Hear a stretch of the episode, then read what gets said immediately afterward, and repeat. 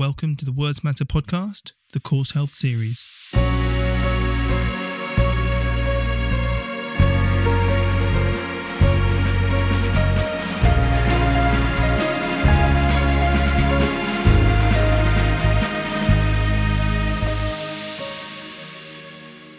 Welcome to another episode of the Words Matter podcast. I'm Oliver Thompson. So, in this episode of the CauseHealth series, I'm speaking with Professor Ivor Ralph Edwards about his Chapter 9 of the CauseHealth book titled Causality and Dispositionality in Medical Practice. Ralph is a professor of medicine and senior advisor and former director at the Uppsala Monitoring Centre, which is the WHO Collaborating Centre for International Drug Monitoring. He has worked in clinical toxicology, in the fields of drug abuse, acute and chronic poisoning, toxicity from industrial chemicals, as well as adverse drug reactions. Ralph now works on medical and legal aspects of causality, as well as issues of risk and benefit evaluation and data mining approaches to support signal detection and evaluation. So, in this episode, we talk about Ralph's view of causality early on in his medical career we talk about his role in leading the global work to improve clinical reporting on possible drug side effects. We talk about how, when working on medicine safety globally, he sees that different dispositions in different population groups affect how they respond to medicines. And Ralph shares some examples from his own clinical work where some of the dispositionalist features of causality have been important. We talk about the time it takes for a rich causal story to emerge and finally, we discussed the problem of relying too much on quantitative evidence and statistics to measure and standardize medical practice and treatments. So it was a pleasure speaking with Ralph. He has vast and varied experience in medicine, and it was great to hear the role that causal dispositionalism has played in his career. His many anecdotes, great sense of humour, and the perfect voice for podcasting made the conversation all the more enjoyable. So I bring you Professor Ivor Ralph Edwards.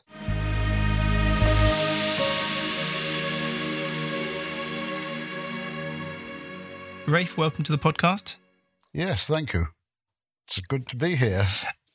And uh, yeah, I think I'm uh, going to enjoy it. Whether anyone else enjoys it, we'll see.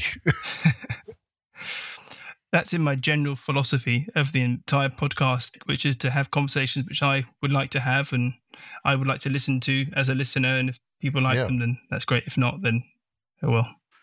Well, hopefully I can uh, entertain you then.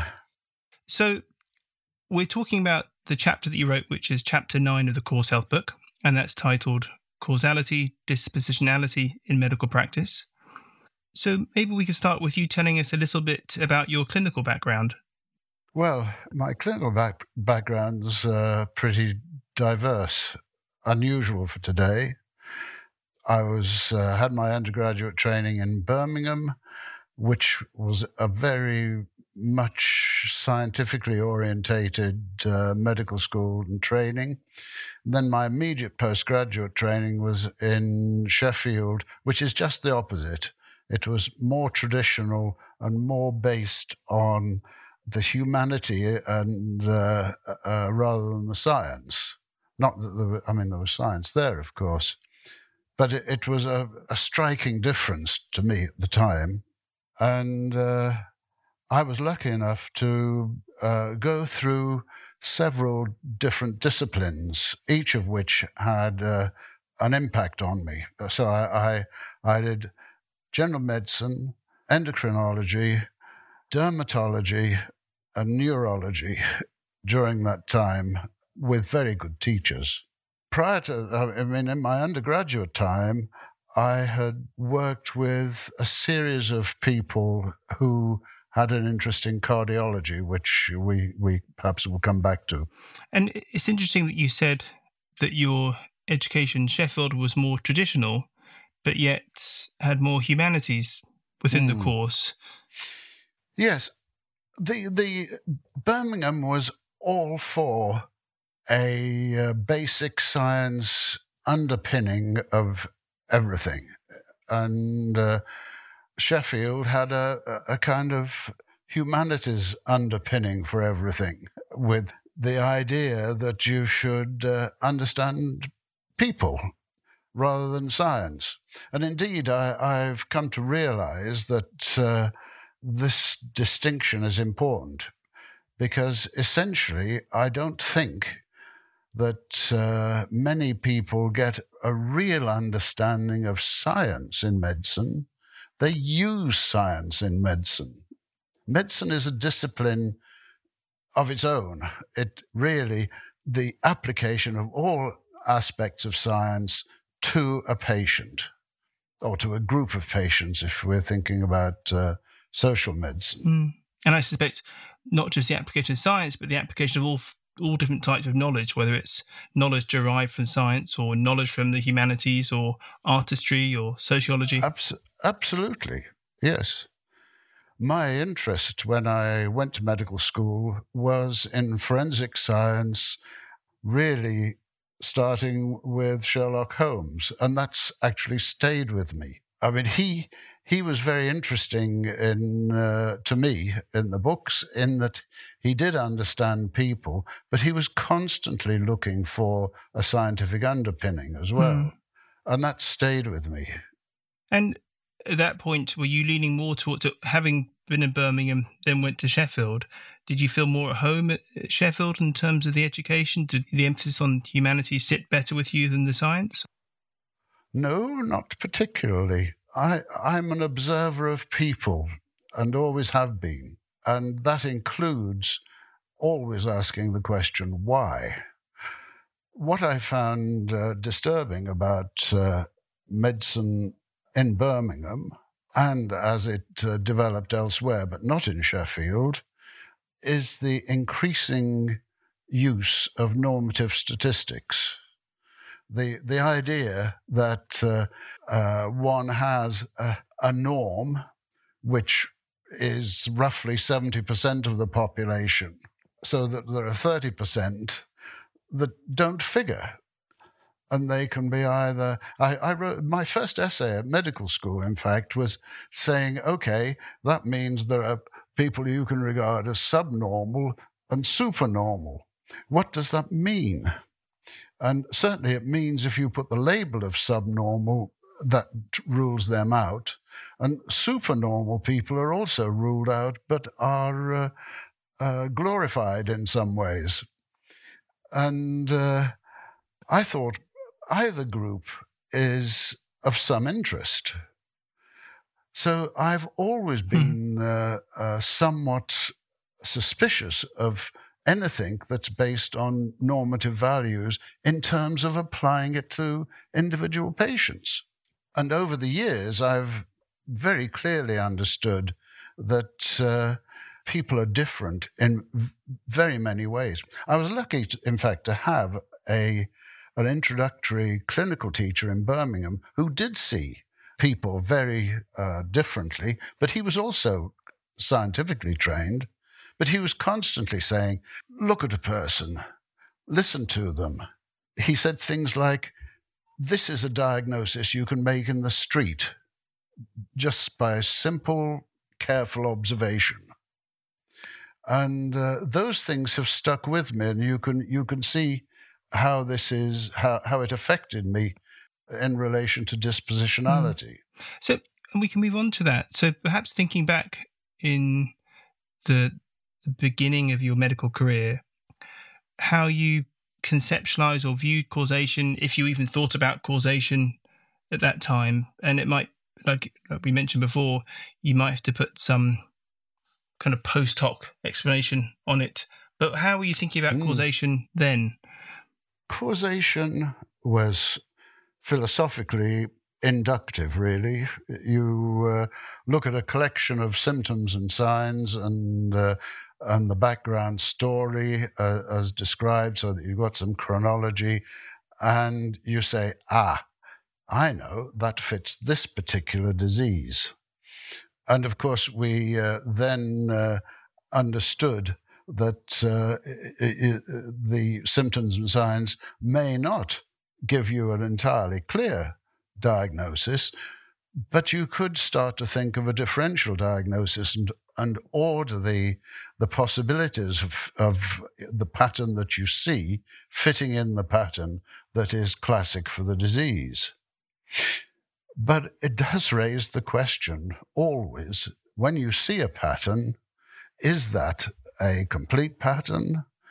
Uh, dermatology was incredibly useful f- for me there because I had a, a boss who was constantly saying, This is a form fruste of a typical diagnosis.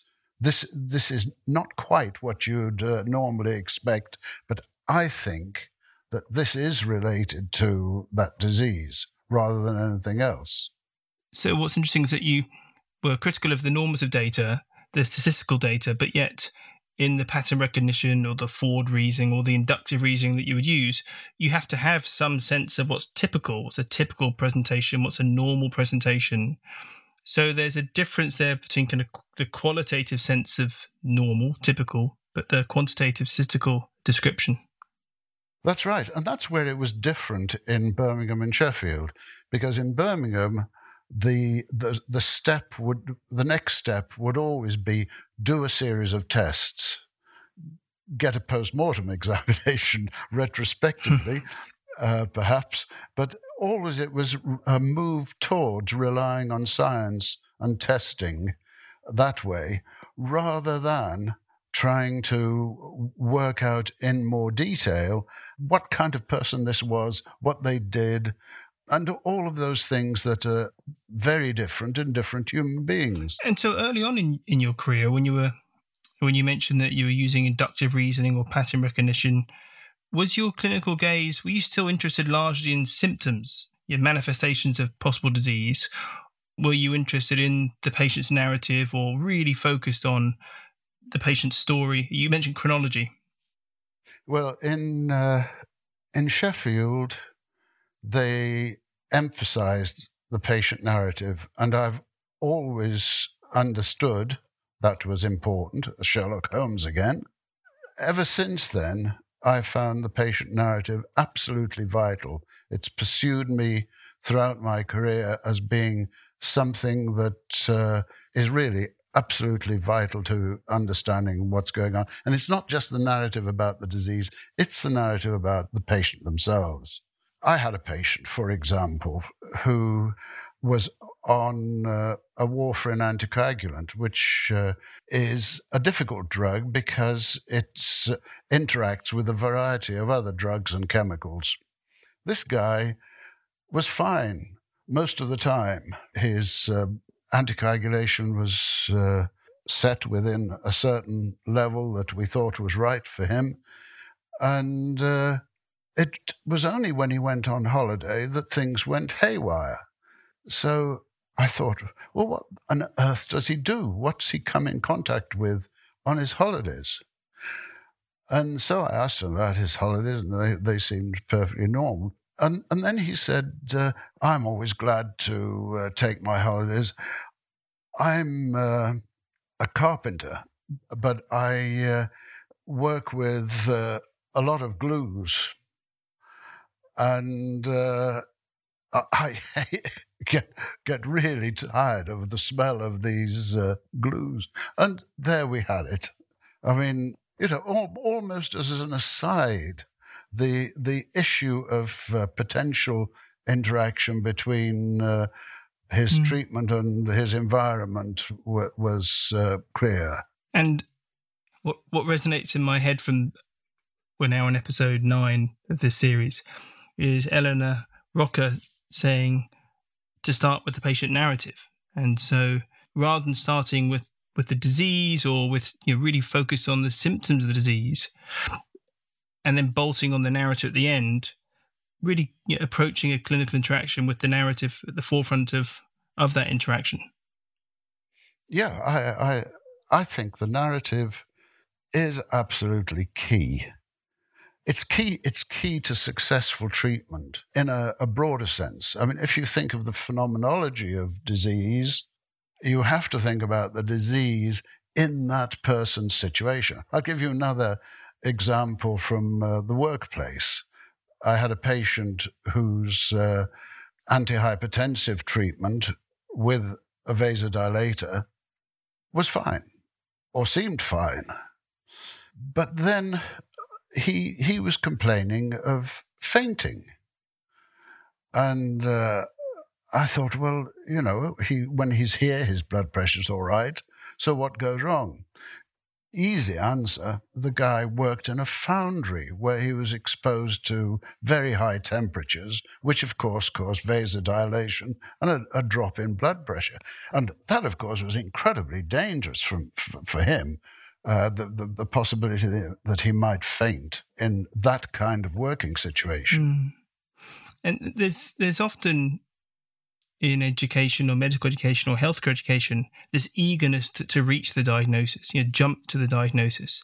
I know much of the early research into clinical reasoning was looking at the speed of diagnoses between novice and experienced clinician and who can generate the most forms of hypotheses or diagnoses, a novice or more experienced clinician. So there's there's always tended to be this this leap towards you know, finding the cause. What is you know and, and calling it something Absolutely. That, that, of course, is quite wrong. I mean, almost everything we do is complex and multifactorial. That's another issue that I have with uh, normative thinking, of course. You know, that, that does tend to focus you on finding the cause.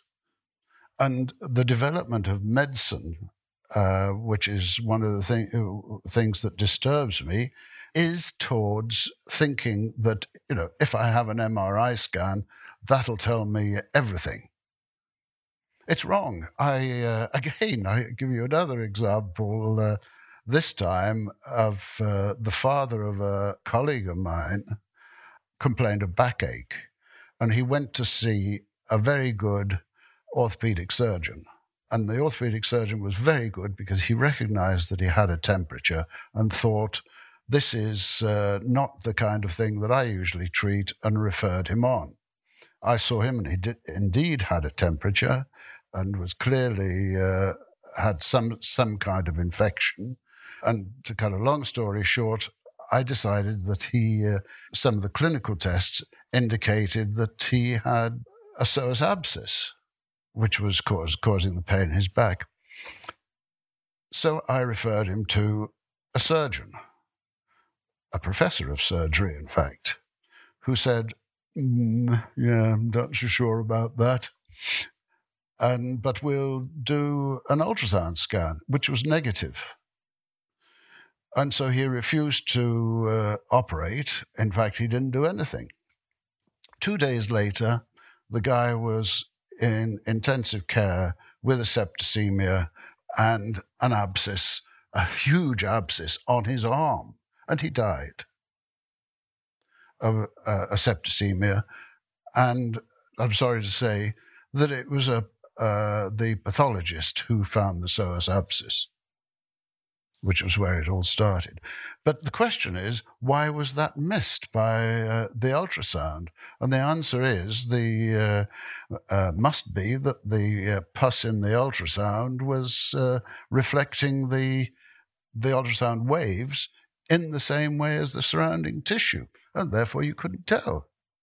So, so that the, the weight of belief, if you like, was placed on the results of the scan rather than absolutely listening to the patient and examining the patient carefully. Yeah, or, or even your intuition, your clinical judgment that you know something's not quite right here. Absolutely, yeah, that's also true. The intuition of experienced clinicians has been very important when I did uh, the neurological thing, there was uh, a, an old, very experienced clinician who could quote papers accurately from, uh, you know, decades before hmm. and was able to say, ah, I've read about this. He may not have seen the case cases, but he, he was able to bring in with his brilliant memory a lot, lot of information that uh, was extremely useful. Hmm. I've seen this before.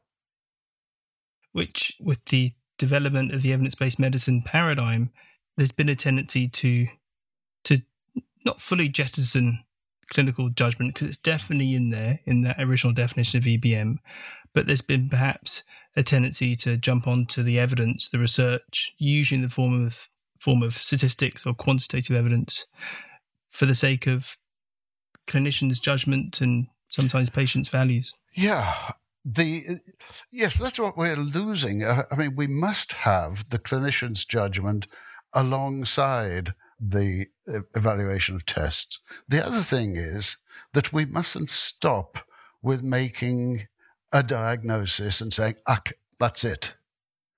We must find out how they're progressing, whether they're improving or not, and what factors are surround them. And for successful treatment, of course, we need to know their environmental factors. As I say, the phenomenology of disease comes uh, into play.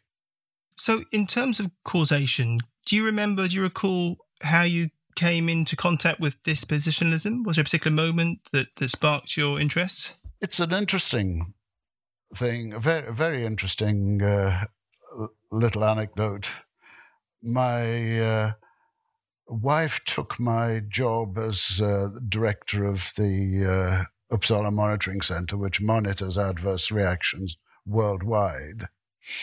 And uh, she was contacted by uh, Rani, the boss of CauseHealth, and she wanted to talk to me because she had read some of my papers and said, essentially, this is dispositionality in action.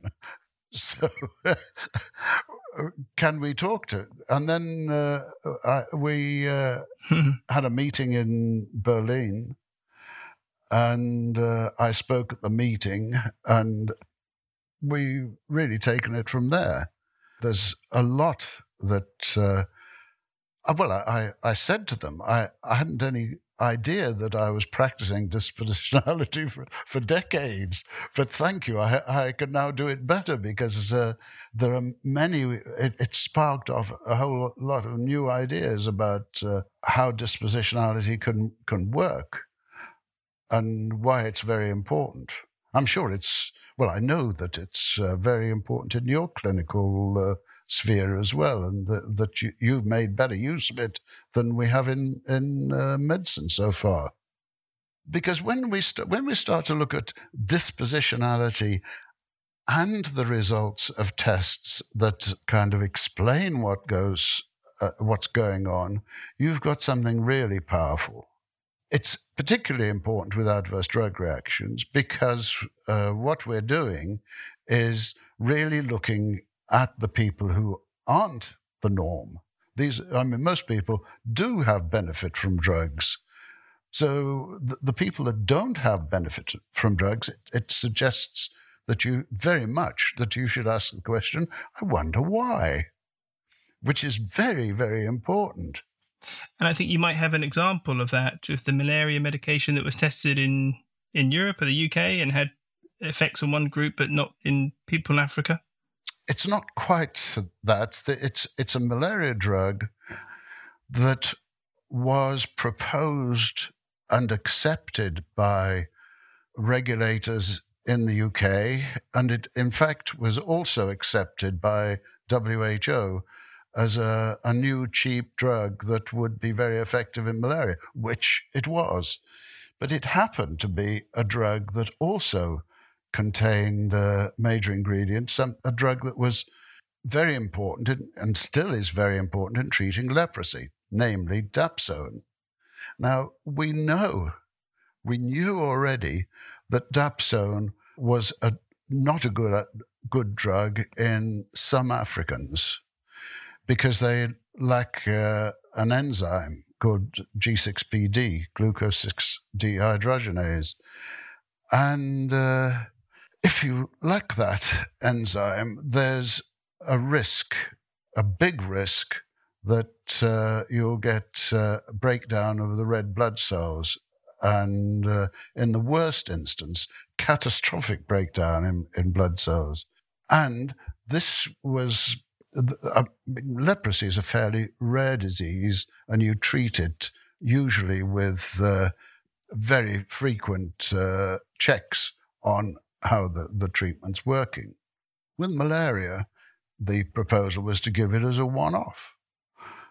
And uh, this was ridiculous. And uh, there were several deaths in children because it, it was uh, used, used first in children. And I was horrified. I, try, I tried, uh, in fact, to stop the launch of this drug. And uh, they, they decided to try to go ahead with it with warnings. And again, you see, dispositionality, what on earth? I mean, we know people don't heed warnings. And you're talking about a population, a rural African population, which probably, in fact, we know, doesn't have the same kind of education or approach or and uh, it was a disaster yes and it was taken off the market of course and in that case dispositionalism tells us, or rather, through the lens of dispositionalism, what do we know about that case? Well, in a sense, they had some sort of primitive view about dispositionality, which was okay, if there's a population that does have uh, this as a, a, disposition, can we find out uh, before they're treated? In other words, do a test which you can do for you can do a test for this enzyme. But the point is, the phenomenological issue is can that work in rural Africa? And the answer is, of course, it can't. I mean, people just don't get tested before they take their malaria pills, and particularly children. It's virtu- it was virtually impossible. But it was suggested and tried, and it failed. I mean, it sounds like you alluded to the fact that maybe you were always a dispositionalist without knowing it. Yes. So you, you haven't undergone some big transition in your practice from being a reductionist and then having a uh, an epiphany and, encountering dispositionalism. Not not really, because uh, uh, my main clinical interest over a period of decades has been this issue about how to make the best use of drugs and adverse reactions to drugs and how, how to avoid problems with drugs, obviously. Uh, so I've been very interested in uh, the issues of dispositionality. I mean, we, we search for those to, to try to find out is the reason that some people have adverse re- drug reactions, or indeed other people don't get any response the, mm. from the drug at all. F- from my point of view, I, I, mean, I'm very resistant to the psychoactive drugs. I uh, was once involved in some uh, experiments that we were doing, and I could take 40 milligrams of Valium, and it made no difference to me. I just didn't notice it other people would be on the floor pretty well. so, so in, in your role at the Uppsala Monitoring Centre, just by nature of the focus of the work, dispositionality was part of your work, whether you kind of knew about it formally or applied it formally, just you were interested in the variance in responses to drugs. Well, what we were doing, we we were probably the first people in the in the world doing uh, pattern recognition to I'd try to identify the factors that were common to people who had problems. We would dearly like to be able to look at the genetic uh, basis for it, but uh, it's, it's, so difficult to get uh, permissions to look into patients' uh, data the, the, patients that have had adverse drug reactions and get enough of them to ag- agree to have their personal data looked at. I mean, we've got the superficial data on something like 30 million patients from around the world in that database, probably more now. But the the point is, how do we get to them to uh, find out uh, if they're willing to have their genetic testing done. And that's that's one of the disappointments of the day. But of course, it's uh, yeah, it's a reasonable issue. Do you want to say something about how dispositionalism influence your day to day practice. We talked about the narrative and how you were very much attuned and interested in that. But I guess I'm just trying to get a sense of how adopting this this framework had material changes to your behavior in terms of your examination approach, your investigation approach, maybe your, your treatment strategies? Mm. Right. First thing is, I have always taken much too long to examine patients. the administrators have always thought I was a terrible guy to have around. And uh, my wife also uh, thought that uh, it was terrible because I was always later home than any of my colleagues. And it's taking time with patients. I mean, we're, we're told that uh, in general practice, it's an average of 10 minutes per patient. That is, I think, utterly preposterous. If you really want to get to know what's uh, going on with patients. The second thing is that uh, in hospital, the uh, same doctors don't treat the patients throughout anymore. It's no longer a, a clinical team effort. It's uh, whichever doctor happens to be uh, on duty. So there's very little chance to get to know something about a patient in hospital, but the same happens in general practice too. I mean, GPs have locums all the time. So it's getting to know what happens to patients is problematic in my view. I mean, I've been in hospital uh, a couple of times uh, recently, and uh, I don't think I was clinically examined from top to toe, nor was a, a full case history taken. It didn't matter. I uh, only needed a pacemaker, and that was that was it. It was sorted out. you had the right dispositions then. Hmm. fortunately, but interestingly, uh, I've uh, since then I have refused a treatment that uh, was offered, namely defibrillation. I had an arrhythmia, and uh, I thought an arrhythmia with a pacemaker increases the risk of, uh, of problems. And I had no I had no symptoms from the arrhythmia at all. So I elected just to take an anticoagulant. But the, the, the hospital have kept on, uh, you know, I've had two or three meetings with them, and each time they said, oh, you really should be uh, defibrillated. It's uh, a simple treatment. And, uh, and, I said, yeah, but I mean, people have died. And uh, I, I don't have a, any problem with how I am at the moment. And interestingly, the last uh, uh, visit I had, I was back in sinus rhythm, normal heart, heart rhythm. Didn't, wasn't even using my pacemaker. Uh, I mean, it just is standing by at the moment.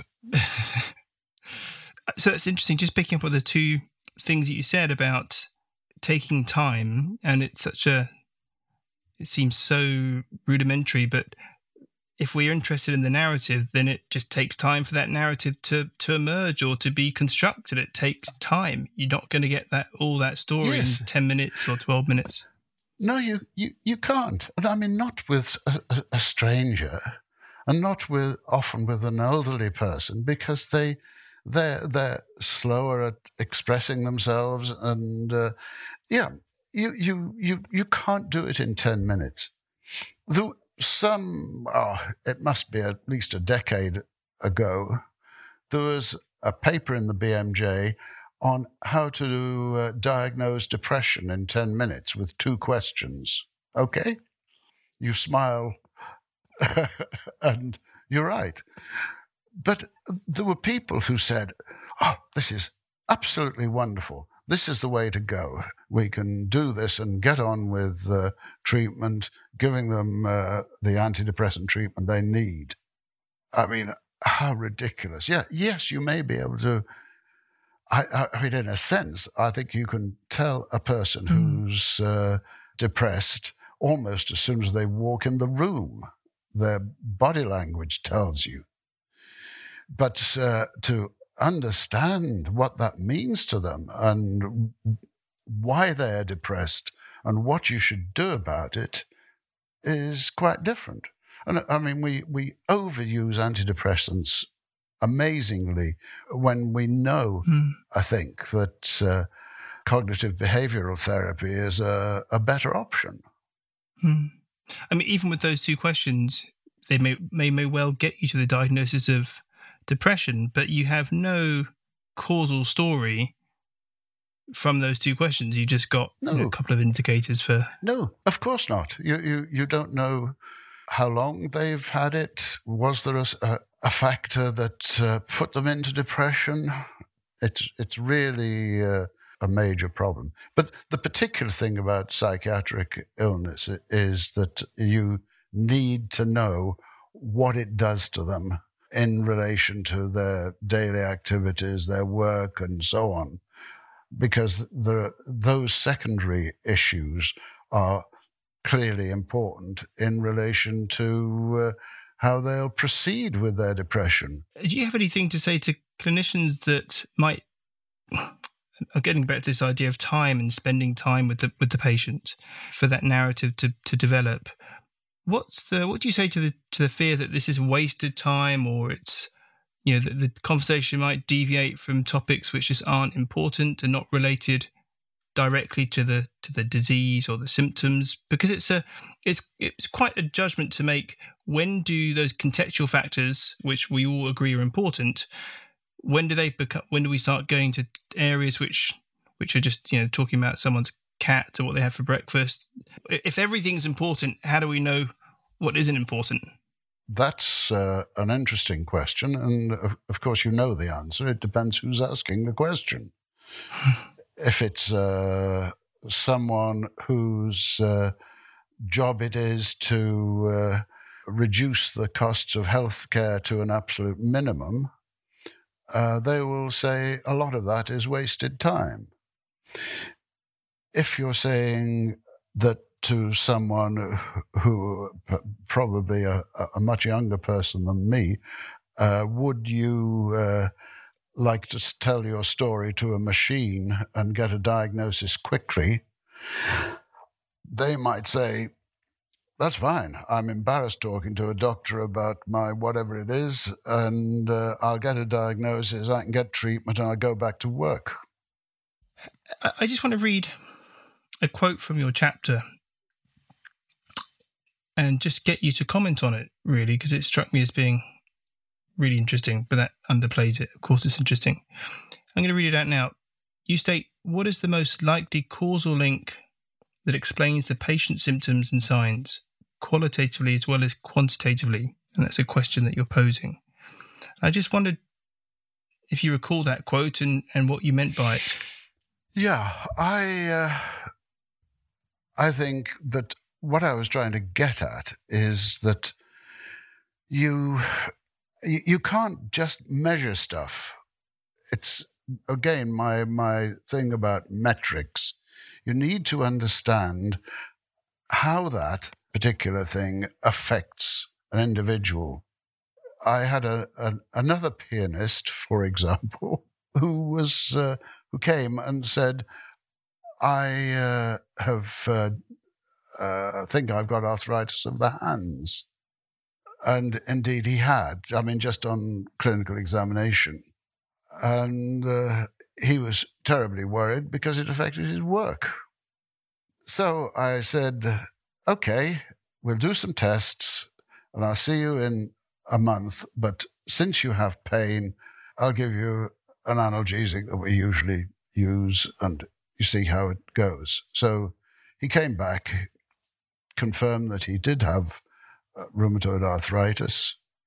And I said, uh, Well, how, how, how did the pills work? And he said, Oh, no pain. And I said, oh, that's great. 100% hit. And then he said, No, no, it's no good. It doesn't make the stiffness any better. So I'm still not able to play the piano as well as I should be able to. So you, you could see, in one sense, that was a total, that would have, well, in fact, for most people, that would have been total success. In his instance, Mm. more or less total failure. which which comes back to the narrative, it's listening to what does this person want. Yeah, you know, we absolutely. presume that it's pain, but in this case, it wasn't pain. It was you know, function of his fingers, and, and if we don't listen, we don't know. No, exactly. But uh, of course, the quantitative aspect is often very important. And we need to, uh, I think, w- that's the area that's developed very considerably in medicine. We can now, uh, you know, we can get the metrics about the numbers of people who respond to therapy. But, th- but then, you know, what does respond to therapy mean? How, how does it affect their life? Or has it improved their life? Mm. This guy was a case in point. And most of the outcomes in, in many of the trials are somewhat narrow, standardized, based on a predetermined set of constructs of, of recovery, less pain, etc. Yeah, absolutely. The many, many, many trials are poor from that point of view.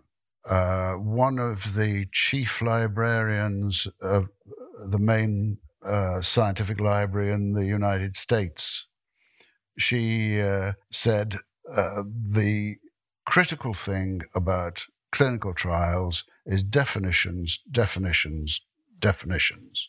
You must know how a particular disease has been defined before you can apply metrics. And in fact, I, I have a kind of uh, fair interest in philosophy.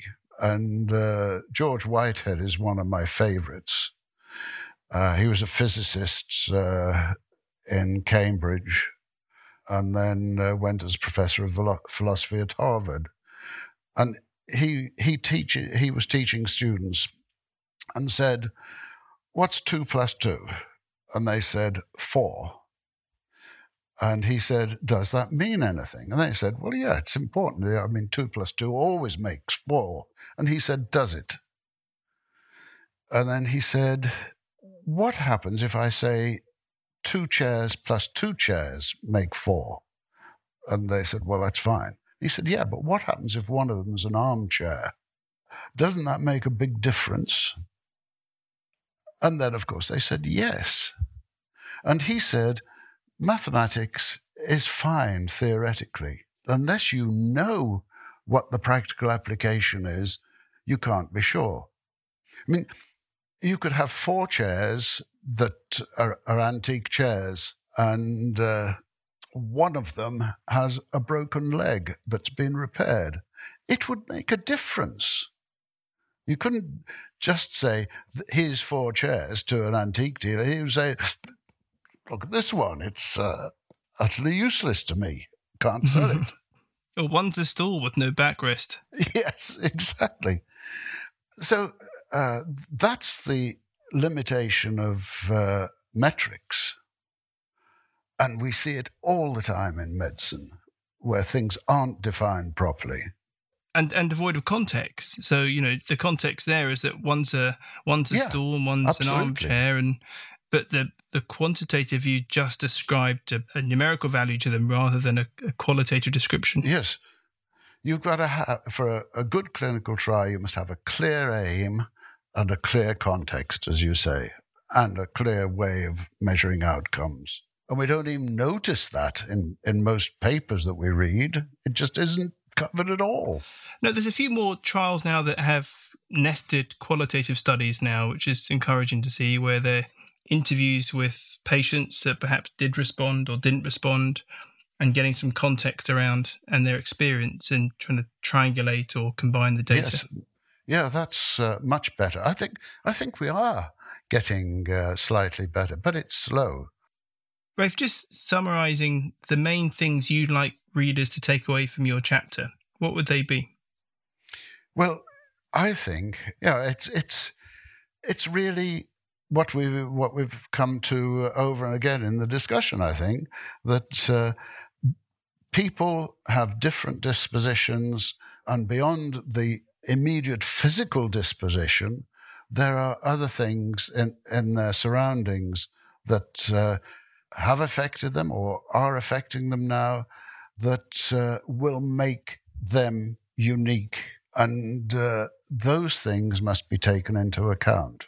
And I think we are going to further worsen the way society operates if we don't understand the complexity and think about dispositionality and and uh, and phenomenology in our dealings in healthcare, particularly, but mm. in general too.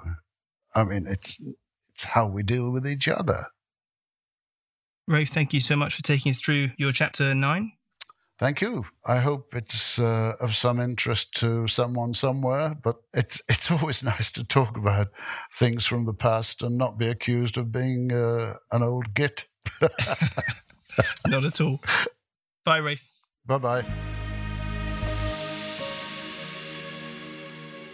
If you enjoyed this podcast, visit www.wordsmatter-education.com for all the show notes, resources, and blogs and check out the online course in language and communication in relation to back pain. And I'll see you next time.